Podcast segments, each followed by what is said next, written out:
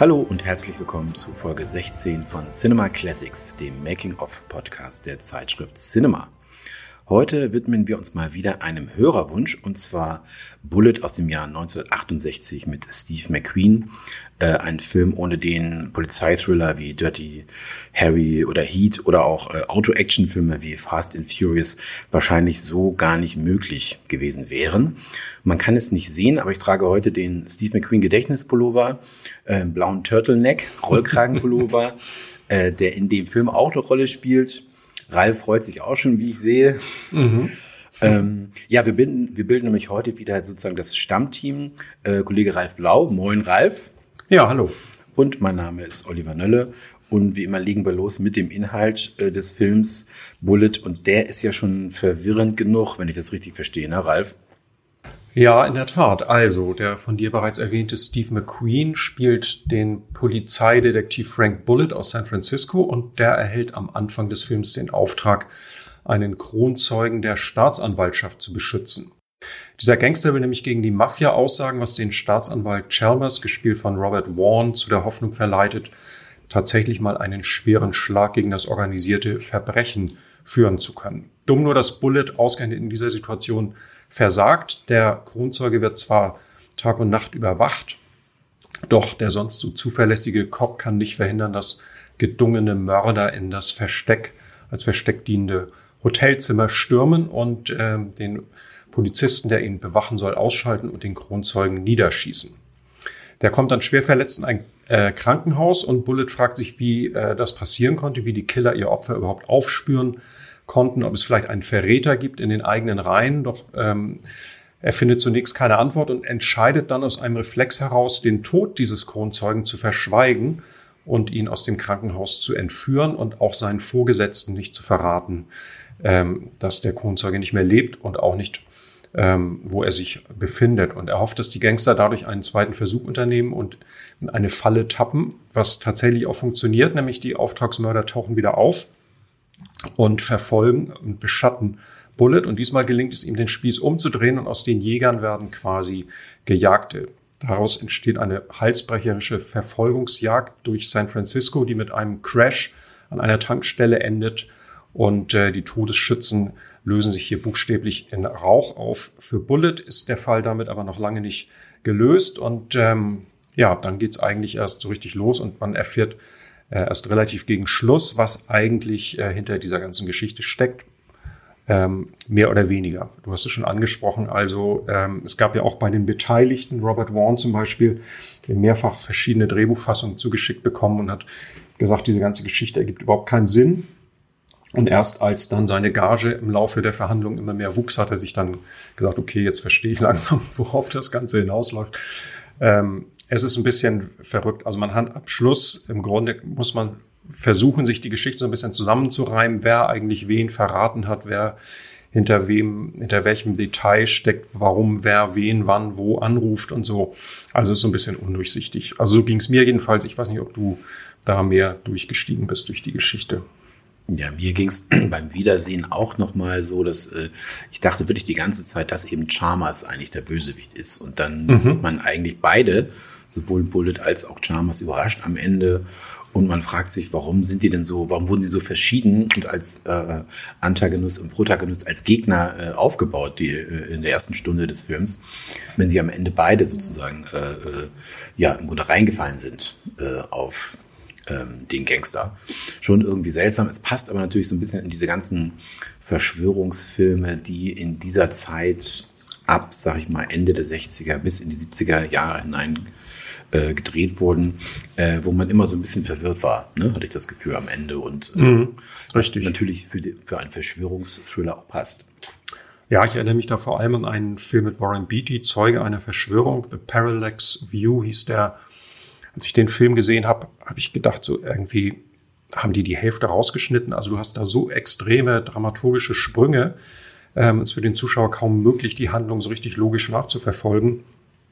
Auch der bekannte Robert Redford-Film Die drei Tage des Kondor ist ja auch sehr sprunghaft und fast so ein bisschen bruchstückhaft erzählt. Es ist so ein bisschen ein Zeichen der Zeit. Also dieses New Hollywood, diese äh, Thriller aus der New Hollywood-Zeit sind, ähm, wirklich so erzählt, dass man als Zuschauer ähm, immer so ein bisschen hinterherhinkt und sich immer fragt, ob man die Geschichte jetzt überhaupt halbwegs verstanden hat. Ja, ich glaube, an der Vorlage ähm, lag es nicht. Wie viele Hollywood-Filme hatte auch die, äh, dieser Film Bullet äh, einen Roman sozusagen als Grundlage. Der Autor Robert L. Fish schrieb unter dem Pseudonym Robert L. Pike einen Krimi namens Polizeirevier 52 New York, ähm, in dem auch äh, ein bisschen diese Geschichte mit dem Ross vorkam, aber auch noch ein anderer Mord eine Rolle spielte. Ähm, also sozusagen als Vorbereitung oder Nachbereitung für diesen Film muss man den Roman, glaube ich, nicht gelesen haben. Ähm, das Interessante ist, dass äh, äh, der Film dann eigentlich angedacht war für Spencer Tracy ähm, und auch noch tatsächlich an der Ostküste spielen sollte, also in New York äh, und auch noch ohne das berühmte Autorennen, was dann am Ende ja sprechen wir auch noch drüber drin ist. Ähm, nach dem Tod von Spencer Tracy war das allerdings nicht mehr möglich und das Ganze wurde dann äh, vom Produzenten zunächst einmal an die Westküste verlegt.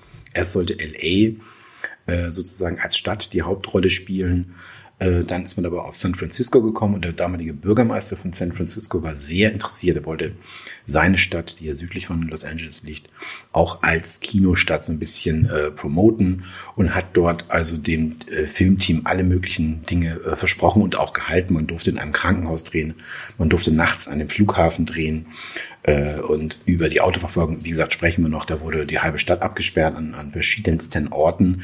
Das Einzige, was nicht erlaubt war, war auf der Golden Gate Bridge. Ansonsten hatte das Team äh, dort freie Hand, also auch mal toll, ähm, für so einen Dreh. Ähm, und das Ganze war dann für Steve McQueen angedacht. Er war so ein bisschen zu der Zeit, würde ich sagen, auf dem Höhepunkt mhm. seiner Karriere, ja. das kann man durchaus sagen. Ja. Ähm, seit sieben, acht Jahren richtig äh, satt. Ähm, im Geschäft und hatte seine eigene Produktionsfirma äh, gegründet und dann das Ganze an äh, Warner, an den Verleih sozusagen verkauft. Ähm, und Steve McKean hat ein bisschen, ähm, ja, ich glaube doch schon gezögert, einen Polizisten zu spielen. Wer ein ganz wenig äh, äh Lebens den Lebensweg von Steve McQueen kennt, weiß, er war sehr misstrauisch gegenüber, Poliz gegenüber Polizisten. Mhm. Er hatte wirklich eine harte Jugend. Äh, das wollen wir auch kurz mal ansprechen, geboren 1930 ähm, seine Mutter alkoholabhängig, wahrscheinlich auch eine Prostituierte, weiß man nicht genau. Der Vater hat sich relativ schnell abgeseilt, den hat er, glaube ich, nie wirklich kennengelernt. Steve McQueen ist dann aufgewachsen auf der Farm seiner Großeltern, hat er sehr gute Erinnerungen dran, ähm, hatte aber eine schwere Jugend, war äh, Gangmitglied, mehrfach äh, aufgefallen wegen Diebstahls ähm, und erst sozusagen die Zeit in der Marine ab 1947 hat ihn nach eigenen Aussagen ähm, zu dem Mann gemacht, der dann geworden ist. Er hat angefangen mit der Schauspielerei äh, und ist so ein bisschen bekannt als sogenannter, als sogenannter Scene-Stealer, also Szenendieb, wie es so schön heißt. Das heißt, gerade zu Beginn seiner Karriere, als er noch nicht die Hauptrollen hatte, sondern eher Nebenrollen, äh, war er bekannt dafür, ein bisschen Faxen zu machen, während also sozusagen der Star neben ihm wichtige Sätze sagte. Wer sich daran erinnert, äh, äh, The Magnificent Seven, die glorreichen Sieben, da gibt es diese Szene, wo er in die Stadt äh, äh, mit der Kutsche einreitet mit Jules Brünner, dem absoluten Star dieses Films. Und er daneben und Jules Brünner erzählt so ein bisschen äh, wichtige Dinge für diesen Film. Das heißt, dass sie jetzt das Team zusammensuchen, äh, die anderen fünf äh, für die glorreichen Sieben äh, und Steve McKean ähm, afft da so ein bisschen rum mit einer ähm, Zigarre, steckt sie in den Mund, nimmt sie wieder raus, zündet sie wieder an und so, sodass die Konzentration des äh, Zuschauers eigentlich auf den Nebendarsteller geht. Dafür war ähm, bekannt. Ja, und dann würde ich sagen, legen wir los, quasi noch nicht ganz am Set, denn das Ganze brauchte natürlich noch einen Regisseur. Äh, und erstaunlicherweise wurde ein Brite dafür gefunden. Steve McQueen ähm, hatte sich für Peter Yates entschieden. Äh, und zwar hat er einen alten Film von ihm gesehen, etwas älteren Film, den er noch in Großbritannien gedreht hatte, der Millionenraub. Da war auch eine Autoverfolgung, die er toll fand. Und das war Steve McQueens großes Ziel, eine Autoverfolgung zu machen, die es so noch nicht gegeben hatte. Und äh, Peter Yates hatte, war früher auch Renn, äh, Rennmanager äh, bei HMV für Sterling Moss gewesen, wer Formel 1-Fan ist und die 60er Jahre kennt. Sterling Moss hat nie den Titel gewonnen, großer äh, Rennfahrer dieser Zeit und war sozusagen dann für äh, Steve McQueen der Richtige. Hm, ich glaube, Peter Gates ist ja auch dafür verantwortlich, dass der Film dann nicht, wie zunächst geplant, in Los Angeles, sondern in San Francisco gedreht wurde, weil er damals, damals schon das Gefühl hat, dass diese Polizeiserien, die damals zuhauf von Billigproduktionen da gedreht wurden, im Grunde die Stadt im Grunde schon so auserzählt hatten. Und das war, finde ich, ein super Schachzug, denn dieser Film ist ja wirklich reine Werbung für San Francisco. Also wir sprechen ja nachher noch über die Verfolgungsjagd, aber wie, wie sie da irgendwie diese Berge, diese steilen Straßen runterjagen und diese Straßenkreuze, diese extrem gefederten Straßenkreuze immer wieder auf der Straße aufschlagen und so. Das ist ja wirklich äh, großartig. Also ein toller, toller Film einfach auch über die Stadt San Francisco. Ne? Ja. Was ich auch unglaublich cool fand, war ja diese Wohnung äh, von Steve McQueen oder von äh, Bullet ähm, mit dem äh, Hebel, den er immer um, mhm. Äh, das war ja im ersten und zweiten Stock und hatte dann im ersten Stock einen Hebel, den er hochzog und dann ging vor, äh, unten die Tür auf, weil eben auch das Haus sozusagen in den Berg gebaut war. Das fand ich mega cool, als ich den Film zum ersten Mal gesehen habe.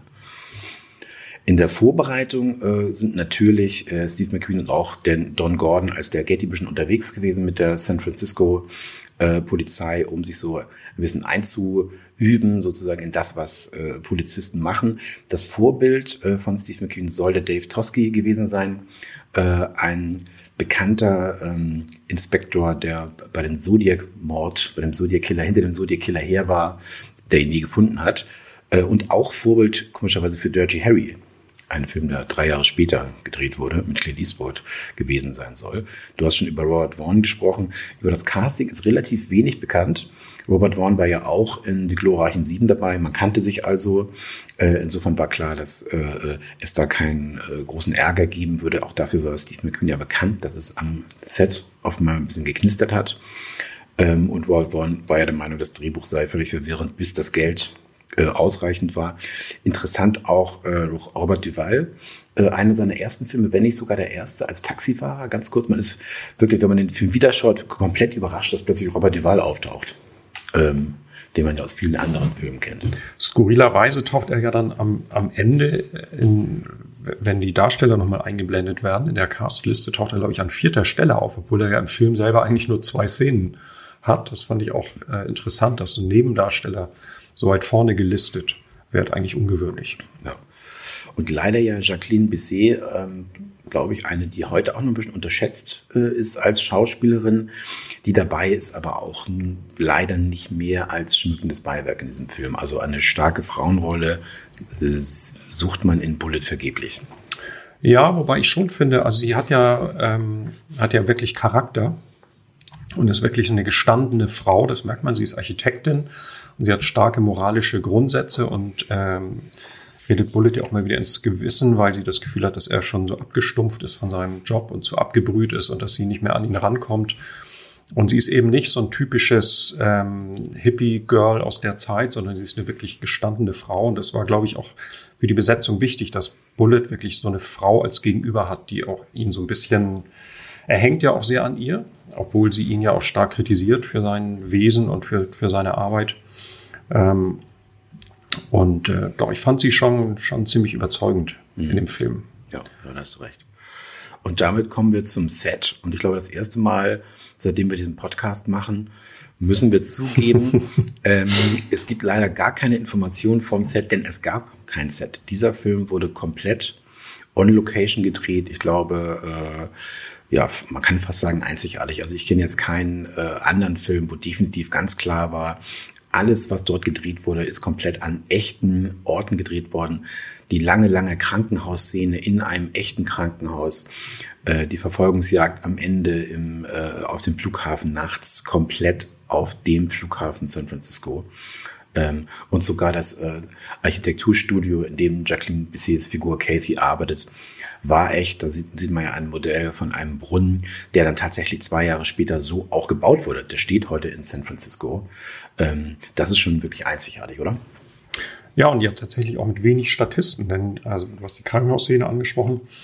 Ähm, der Arzt ist natürlich ein Schauspieler, aber viele andere, die da auftauchen, als Schwestern zum Beispiel oder als, als Stationsärzte, das sind tatsächlich richtig das Personal aus diesem Krankenhaus. Also da hat man gar nicht erst sich bemüht, Schauspieler zu verpflichten, sondern wirklich die Originalbesetzung dieses Krankenhauses einfach für diesen Film genutzt. Ne? Ja.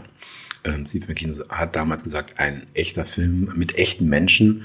Das ist, äh, äh, glaube ich, ein, ein Satz, der heute auch noch oft gesagt wird bei, bei Kinofilmen über echte Menschen. Möglichst real will man sein. Äh, Äh, damals war das der Fall. Ne? Und Real, da kommen wir dann äh, auch zu der bekannten Autoverfolgungsszene. Real war das natürlich auch für Steve McQueen. Es ist bekannt, er war großer äh, Renn. Äh, Fan, äh, Motorrad, äh, Motorräder hat er gesammelt, ist Rennen damit gefahren, hat Autos gesammelt, ist Autorennen gefahren. Ich habe mir mal eins rausgesucht. Zum Beispiel 1970 ist er die zwölf Stunden von Sebring in äh, Florida gefahren, in der 3-Liter-Klasse, hat gewonnen mit seinem Kollegen, sind zu zweit gefahren äh, und hätte fast sogar auch die äh, Gesamtwertung äh, gewonnen. Da war nur schneller Mario Andretti in einem 5 Liter äh, Ferrari. Und Mario Andretti kennen wir, der hat äh, äh, Formel, den Formel 1 WM-Titel 1978 gewonnen und hat auch den NASCAR-Titel gewonnen. Also ein ganz großer des Motorsports. Und Steve McQueen in dem kleineren Auto war in zwölf Stunden nur 20 Sekunden langsamer. Das heißt, ein wirklich sehr, sehr, sehr starker Rennfahrer. Und er hatte große Kollegen dabei. Bill Hickman ähm, war derjenige, der sozusagen das äh, Duell in dieser Autoverfolgung äh, mit ihm gefahren ist. Äh, das war der Mann, der James Dean ein paar Jahre vorher aus seinem äh, Wrack gezogen hat. Der ist nämlich hinter ihm hergefahren. Die beiden waren befreundet und hat dann diesen Unfall gesehen. Äh, und Bill Hickman hat so überzeugt, dass er eben dann auch bei French Connection ähm, als Stuntfahrer und sogar als Schauspieler mitmachen konnte. Und Bud Eakins war auch dabei. Das war sozusagen eigentlich der Stuntfahrer von Steve McQueen. Ähm, was Steve McQueen nicht so gefallen hatte, ihn kannte er noch von 1963, glaube ich, Gesprengte Ketten. Wer den Film kennt, äh, da hat ja Steve McQueen auch die ganzen Motorradszenen und die eine berühmte Szene, wo er halt über den ähm, über diesen Zaun hinüberfährt, äh, die größte Szene sozusagen, die hat damals Bud Eakins gemacht. Äh, und Steve McQueen war sehr traurig, dass er das nicht selber äh, drehen konnte. Die einzige Szene halt. Und der war diesmal eben auch dabei. Ja, und der Bürgermeister von San Francisco hat dann insgesamt neun verschiedene Locations in der Stadt, die alle nicht miteinander zusammenhängen, ähm, herausgesucht, die dann abgesperrt wurden. Äh, bis zu 22 Blocks wurden dann abgesperrt. Äh, und zwei Wochen hatten die, ähm, hatte das Team Zeit, diese Szene zu drehen. Äh, Steve McQueen in dem grünen Ford Mustang äh, und in dem Dodge Charger saß dann Bill Hickman. Die waren beide ein bisschen aufgemotzt, fuhren bis zu 180 äh, kmh. Und äh, dann sind sie da mal eifrig durch die Gegend gebraust, ne, Ralf?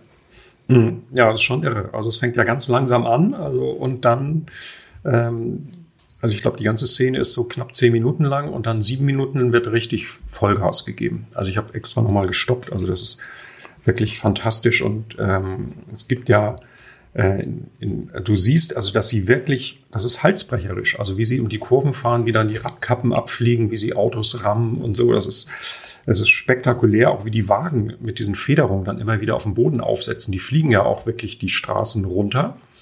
Und äh, das ist schon äh, ziemlich irre. Und wenn man sich überlegt, dass Steve McQueen äh, wirklich viele, viele dieser Szenen selber gedreht hat. Ähm, Peter Yates hat ja auch gesagt, die haben uns für verrückt erklärt, dass wir unseren Star dahinter das Auto setzen. Das wäre heute unmöglich, keine Versicherung würde das irgendwie bezahlen wollen.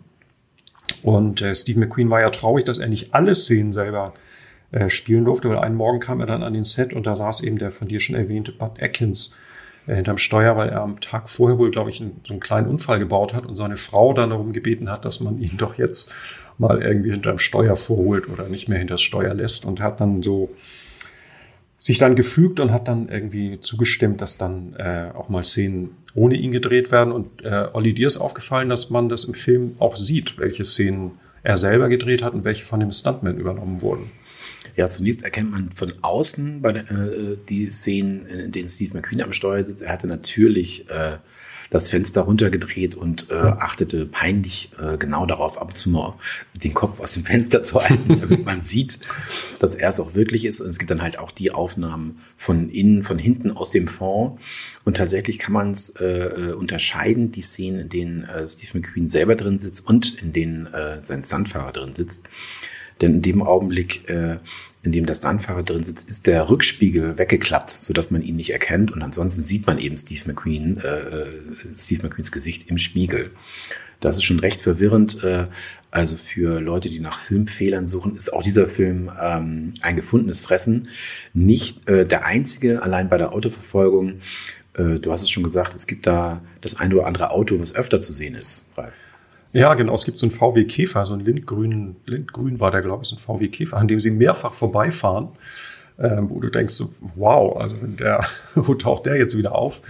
Und ähm, ich glaube, wenn man die Radkappen zählt, die im Laufe dieses Rennens abfliegen, dann sind es auch insgesamt mehr als vier. Also die Continuity hat da nicht so ganz aufgepasst und man hat dann einfach ähm, nachher im Schneiderraum einiges lösen müssen. Ich glaube auch bei dem Finale ähm, des Rennens, das endet ja mit einer riesigen Explosion, weil ähm, der, die Gangster dann irgendwie auf so eine Tankstelle brettern und ihr Wagen da explodiert. Und da ist ja wohl auch einiges schief gelaufen. Ja, tatsächlich, ich hatte das mal äh, gelesen, ähm, dass tatsächlich ein, ein Auto, das äh, mit äh, Dummies äh, besetzt sozusagen durch die Gegend fuhr, aus Versehen genau über die Platte gefahren ist, die dann die Explosion auslösen sollte. Ähm, die eben erst stattfinden sollte, wenn der Dodge Charger äh, äh, dort reinrast in die Tankstelle. Also die Explosion wurde halt früher ausgelöst. Und wenn man sich das sozusagen Bild für Bild anschaut, kann man das heute noch sehen. Äh, sehr gut gemacht vom äh, äh, Cutter, dass er das so äh, geschnitten hat, dass es eben nicht auffällt, wenn man den Film einfach so durchsieht und es vorher nicht gelesen hat. Äh, und nichts Unrecht hat er auch den Oscar dafür gewonnen äh, am Ende, weil er da sozusagen aus dem Material, was er bekommen hat, ähm, tatsächlich das Beste gemacht hat.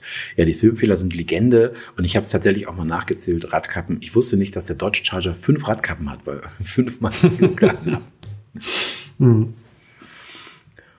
Und auch wunderbar natürlich die, äh, äh, das Ende äh, auf dem Flughafen ähm, äh, und auch dort äh, läuft ja Steve McQueen unter, ich glaube, es ist eine Boeing, ist das eine Boeing 747 oder so, oder unter, unter diesem Pan Am äh, Flugzeug herunter. Und das Tolle auch an diesen Action-Szenen ist, dass ja ähm, bei der Autoverfolgung praktisch keine Musik ist und auch am Flughafen keine Musik. Ähm, genau. Der ganze Film übrigens sehr still. Ich glaube, höchstens die Hälfte aller Szenen sind in irgendeiner Weise mit Musik unterlegt. Ja, das ist mir Etwas, auch aufgefallen. Etwas, was heute so nicht mehr gibt. Aber ich finde, in dem Fall ähm, sorgt das wirklich unheimlich für Spannung. Und das sind ja auch Sachen, die man dann in Heat zum Beispiel auch wieder sieht. Also hast du natürlich auch dieses äh, Ende von Heat auf diesem Flughafen im Dunkeln mit der, mit der letzten Verfolgung. Ähm, aber auch vor dieser Schießerei von Heat ist es ja so, dass plötzlich die Musik aussetzt und dann äh, wird ja unglaublich geballert. Äh, und das äh, wirkt dann umso stärker, äh, wenn es losgeht. Ja. Hier ist es ein bisschen umgekehrt. Da hast du manchmal Szenen, die äh, relativ lautstark sind und dann ist ein Szenenwechsel, ein Schnitt. Und dann hast du für einen Moment das Gefühl, der, der Ton ist ausgefallen, weil du gar nichts mehr hörst. Ne? Und äh, das ist heute undenkbar. Ich bin, äh, finde eh, dass bei vielen Filmen einfach viel, viel, viel zu viel Musik eingesetzt wird und bin immer sehr dankbar. Wunder mich auch immer. Es gibt ja viele auch so kleinere deutsche Filme, die fast ohne Musik auskommen. Und auch viele französische Filme, wie gut das funktioniert. Dass einem das manchmal auffällt, dass keine Musik da ist, du vermisst sie aber auch nicht. Ne? Es ist eher umgekehrt, wenn zu viel Musik da ist, dass man denkt, so meine Güte, jetzt jede Szene wird so zugeklimpert wenn es emotional wird, kommt immer so Klaviermusik und du wirst als Zuschauer so fast gegängelt, äh, indem der Film dir versucht, dir vorzuschreiben, was du jetzt zu fühlen hast. Ähm, die Musik in diesem Film stammt ja tatsächlich von Lalo Schifrin, sehr berühmter äh, Komponist der 60er und 70er Jahre. Bekanntesten ist ja das Mission Impossible Motiv von ihm. Und seine Musik hört man aber eigentlich vor allem in der Eingangssequenz sehr deutlich. Also das, äh, das ist so typisch äh, sein Musikstil. Das ist ja so eine Vorschaltszene am Anfang, wo beschrieben wird, wie dieser Kronzeuge eben der Mafia entkommt.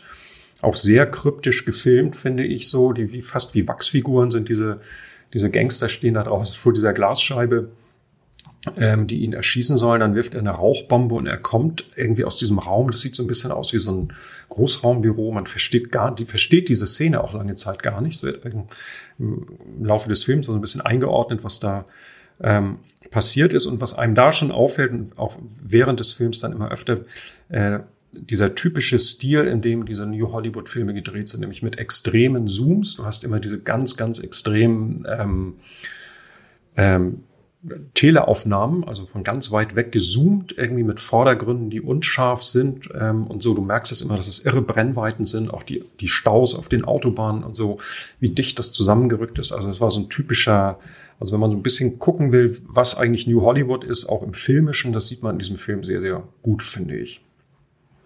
Und die Zuschauer sollen ja damals so begeistert, gerade eben von dieser Autoverfolgung gewesen sein, dass es hieß, die sind nur wegen dieser Szene im Grunde in den Film gegangen. Äh, und deshalb auch einfach meine Behauptung, ohne das wäre Fast and Furious nie möglich gewesen, weil das Leuten gezeigt hat, ich gehe nur für eine 10 Minuten Autoverfolgung, dafür gehe ich ins Kino und zahle Geld. Äh, das heißt, mit so etwas kann man äh, ordentlich Kasse machen. Hat sich ja dann nochmal so ein bisschen wiederholt bei French Connection, der Film.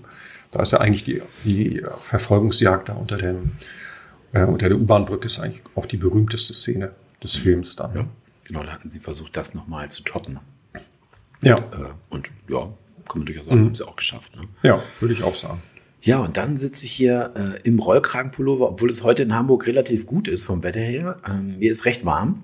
Ähm, und äh, natürlich ist das äh, eine kleine Hommage an ähm, Steve McQueen. Der hat ja natürlich schon vorher äh, ein bisschen Style bewiesen. In Thomas Crown ist nicht zu fassen. Hatte er bereits bewiesen, dass er nicht nur in der Cowboyhose und mit einem Hut auf äh, gut aussieht, sondern eben auch im Anzug. Aber ich finde, ähm, Bullet ist da einfach, ging da nochmal einen Schritt weiter. Ähm, die Story spielt, beginnt ja an einem Freitag und spielt dann sozusagen an dem Samstag und Sonntag an dem Wochenende. Und damals war es halt auch so für die Polizei in San Francisco, man hatte den Casual Friday und selbst wenn man am Wochenende gearbeitet hatte, musste man eben keinen Anzug anziehen konnte das ein bisschen lockerer machen und äh, das finde ich, haben sie unheimlich gut umgesetzt. Äh, Peter Yates als Brite kannte sich sehr gut aus und hatte seinen eigenen Schneider, seinen britischen Schneider äh, Dougie Haywood und hat dort ähm, ein paar Dinge bestellt für Steve McQueen und gerade der blaue Rollkragenpullover und das braune Sportsacko mit den etwas helleren Flicken, mit den hellbraunen Flicken ähm, und die Desert Boots, das sieht einfach super aus. Ja, ja. Ja, man vergisst das ein bisschen, dass zu der Zeit ja wirklich, auch wenn man die ganzen äh, Krimis aus den 50er Jahren noch sieht, dass das damals üblich war, dass Polizisten wirklich Anzug und Krawatte getragen haben bei ihren Ermittlungen. Ne? Das ist in diesem Film eben nicht so, weil es, wie du sagst, eben an einem Wochenende spielt. Ne? Das allein macht natürlich Coolness auch nicht aus. Äh, von Steve McQueen ist ja äh, der Satz bekannt, I'm not an actor, I'm a reactor. Und auch in diesem Film sorgt er halt dafür, nicht sozusagen äh, aktiv äh, in einer Szene zu sein, sondern eher, dass man ihn anspricht, dass äh, die Dialoge auf ihn sozusagen bezogen werden und er nur noch reagieren muss, Ja sagen muss, Nein sagen muss oder, oder auch gar nichts. Äh, und das funktioniert natürlich perfekt. Und für mich die größte Szene ist im Grunde der, äh, die Szene, die, die coolste Szene ist, wie er ja in diesen Laden geht äh, oder wie ja. er äh, aus dem Auto aussteigt, äh, dann eine Weiß, Zeitung klaut äh, mhm. und dann in den äh, Späti, würde man heute sagen, ich weiß nicht, wie es damals hieß, in den Späti geht und ein bisschen Tiefkühlkost kauft. Also niemand, niemals hat jemand so cool Tiefkühlkost gekauft wie ja, Er gereicht eigentlich mit, mit zwei Armen in diese, diese Tiefkühltruhe und fegt das so zusammen und hat dann so einen Stapel irgendwie mit äh, Gemüse und Pizza und ich weiß nicht was alles in der Hand und dackelt damit zur Kasse.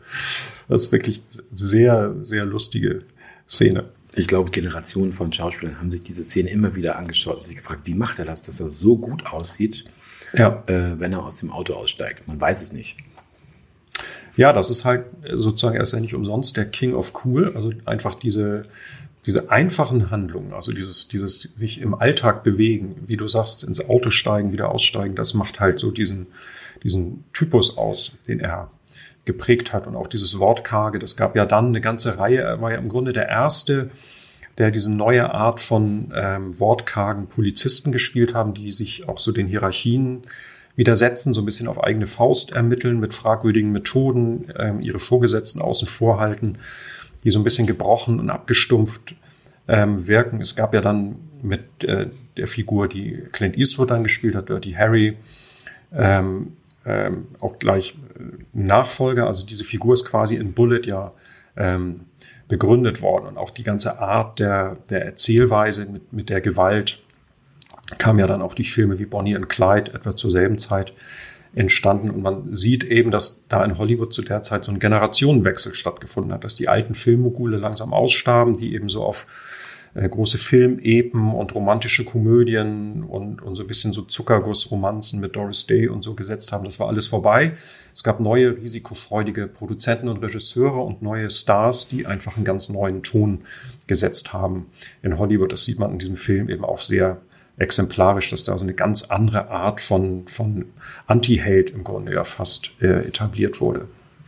Ja, und für mich gibt es eigentlich, wenn es um Coolness geht, äh, unter den Hollywood-Stars noch Robert Mitchum äh, und Humphrey Bogart und dann eben Steve McQueen und dann auch nicht mehr viel. Ne? Siehst du da noch vielleicht auch in, in, der heutigen Zeit, in der heutigen Generation jemand, der da anknüpft, ähm, den du vergleichen würdest mit dem oder als Nachfolger äh, ansehen würdest? Na, ich finde, dass jemand wie Ryan Gosling dem eigentlich ganz gut entspricht. Also wenn du einen Film nimmst wie Drive, wo er ja auch so äh, einen sehr wortkargen Charakter spielt, ähm, sehr verschlossen und ähm, das kommt ihm schon sehr nahe, finde ich, auch wie Steve McQueen in Bullet oder in Getaway äh, aufgetreten ist. Und selbst im Film wie La La Land wirkt er ja auch ähnlich cool sozusagen, so als Barpianist und so. Also doch, ich finde, es gibt schon einige und er ist eigentlich so der typischere, typischste Vertreter eigentlich für diese Richtung. Das ist nicht ganz tot, finde ich, im Kino. Ja, ich glaube, eine Karriere auf, auf äh, diesen Typus aufbauen kann man heute nicht mehr. Also gerade dieser harte, schweigsame äh, Mann äh, wird dann ja eher als toxisch männlich äh, wahrgenommen und wahrscheinlich auch zu Recht. Und bei Steve McQueen, das wollen wir auch nicht verschweigen, ähm, war auch nicht alles Gold, was glänzte. Also über seinen Drogenkonsum ist äh, genug bekannt. Er soll wohl täglich Marihuana genommen haben. In den 70ern dann noch ein bisschen Koks, LSD, PJ, komischerweise. Ähm, und es war wohl auch in seinen Ehen nicht ganz so einfach. Beide, erste und zweite Ehefrau, haben äh, gesagt, dass es da zu häuslicher Gewalt gekommen ist und auch eben, dass er halt ein sehr unterdrückender Typ gewesen sein soll. Gerade Ellie McGraw, als die beiden geheiratet haben, ähm, war er sozusagen auf dem Höhepunkt ihrer schauspielerischen Karriere und hat dann fünf Jahre gar nichts mehr gemacht. Ähm, natürlich waren wir nicht dabei und können nicht sagen, was äh, exakt dort passiert ist, aber es war wohl tatsächlich so, dass das äh, durchaus ähm, der Wille von Steve McQueen war, dass er das nicht wollte, dass sie weiterarbeitet. Was aber diesem Film und dieser, dieser Rolle natürlich nicht schadet, aber wir wollen es auf jeden Fall nicht verschweigen. Ähm, toxische Männlichkeit ist ein äh, großes Thema. Ähm, und ja, fällt dir sonst noch was ein, ähm, Ralf, was man zu dem Film sagen kann? Wie war das beim Wiedersehen? Du hast ihn sicherlich auch ein paar Jahre lang nicht geschaut, ne? Von der Wirkung her. Ähm, also ich kann den immer noch sehen. Der ist recht lang, ähm, recht lange Szenen, aber mir macht das Spaß. Ich kann das einfach, ich kann Steve McQueen stundenlang zuschauen. Ja, ich finde auch. Also ähm, und wie du, du hast es ja am Anfang schon erwähnt, dass man ähm, eigentlich von Anfang an denkt, dass Robert Warren, also dieser Staatsanwalt, dass der so ein bisschen so der Bösewicht ist, der hinter der irgendwie da ein doppeltes Spiel treibt, weil er ja auch so am Anfang so Wert drauf gelegt wird, dass er eben unbedingt Bullet wollte äh, für diesen Einsatz und man, man ahnt, da, da läuft irgendwas hinter den Kulissen und so und das vergisst man wirklich. Also wenn man den Film ähm, Weile nicht gesehen hat, so man tappt immer wieder in diese Falle, die der Film ja so auslegt für einen sozusagen. Ähm, ich weiß nicht, wie das ist, wenn ich ihn jetzt in zehn Jahren nochmal gucke, ob ich es dann noch erinnere, aber das hatte ich tatsächlich vergessen und ich finde, dass äh, es viele so kleine Szenen sind, die so scheinbar keinen Sinn ergeben. Also es gibt ja am Anfang die Szene, wie er äh, von seinem Kumpel aus dem Bett geholt wird. Und da ist er total, er war irgendwas morgens um fünf im Bett, ist total verkatert und trägt so einen komischen Blümchen-Pyjama und ähm, sein, sein Kollege kommt rein und liest dann aus der Zeitung einen Bericht vor, wo es irgendwie um so, ein, so eine ähm, so eine Impfung gegen Mumps, glaube ich, geht, also was so völlig aus dem Zusammenhang gerissen ist. Und es gibt viele solche Szenen in diesem Film, die einfach so scheinbar ähm, beiläufig erzählt sind und die eigentlich für die Handlung gar nichts beitragen, die aber so einfach so, so einen äh, seltsamen Humor in diesen Film reintragen. Auch die erwähnte Szene mit dem mit der Tiefkühltruhe ähm, das schätze ich einfach sehr. Also dass dieser, davon lebt auch dieser Film, dass er eben von, ähm, trotz dieses doch relativ ähm, ähm, seltsamen Drehbuchs eben dann auch Platz hat für solche Szenen. Also es ist so, es wirkt so unperfekt und ein bisschen unfertig, so dieser Film. Ähm, auch nachher diese Szene auf dem Flughafen, ich weiß nicht, ob es an meiner DVD lag, aber es ist ja auch so dunkel, du siehst ja partiell gar nichts mehr und es zieht sich so endlos hin, diese ganze dieser ganze, ähm, dieser ganze Versuch, ihn da am Flughafen festzunehmen, ist ja so dilettantisch auch irgendwie eingefädelt.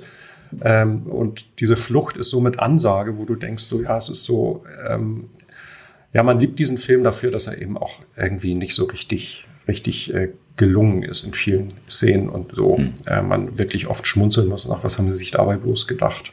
Und wo wir beim Thema seltsamer Humor sind, sind wir auch schon beim Ende. Und beim nächsten Film, äh, in der nächsten Folge, da geht es nämlich um den Dude. Mhm. Äh, ein ganz anderes Männlichkeitsideal, äh, The Big Lebowski, mit Jeff Bridges. Das wird dann das nächste Thema sein. Ja, sehr schön. ja, damit sind wir am Ende und bis zum nächsten Mal. Ja. Tschüss. Tschüss.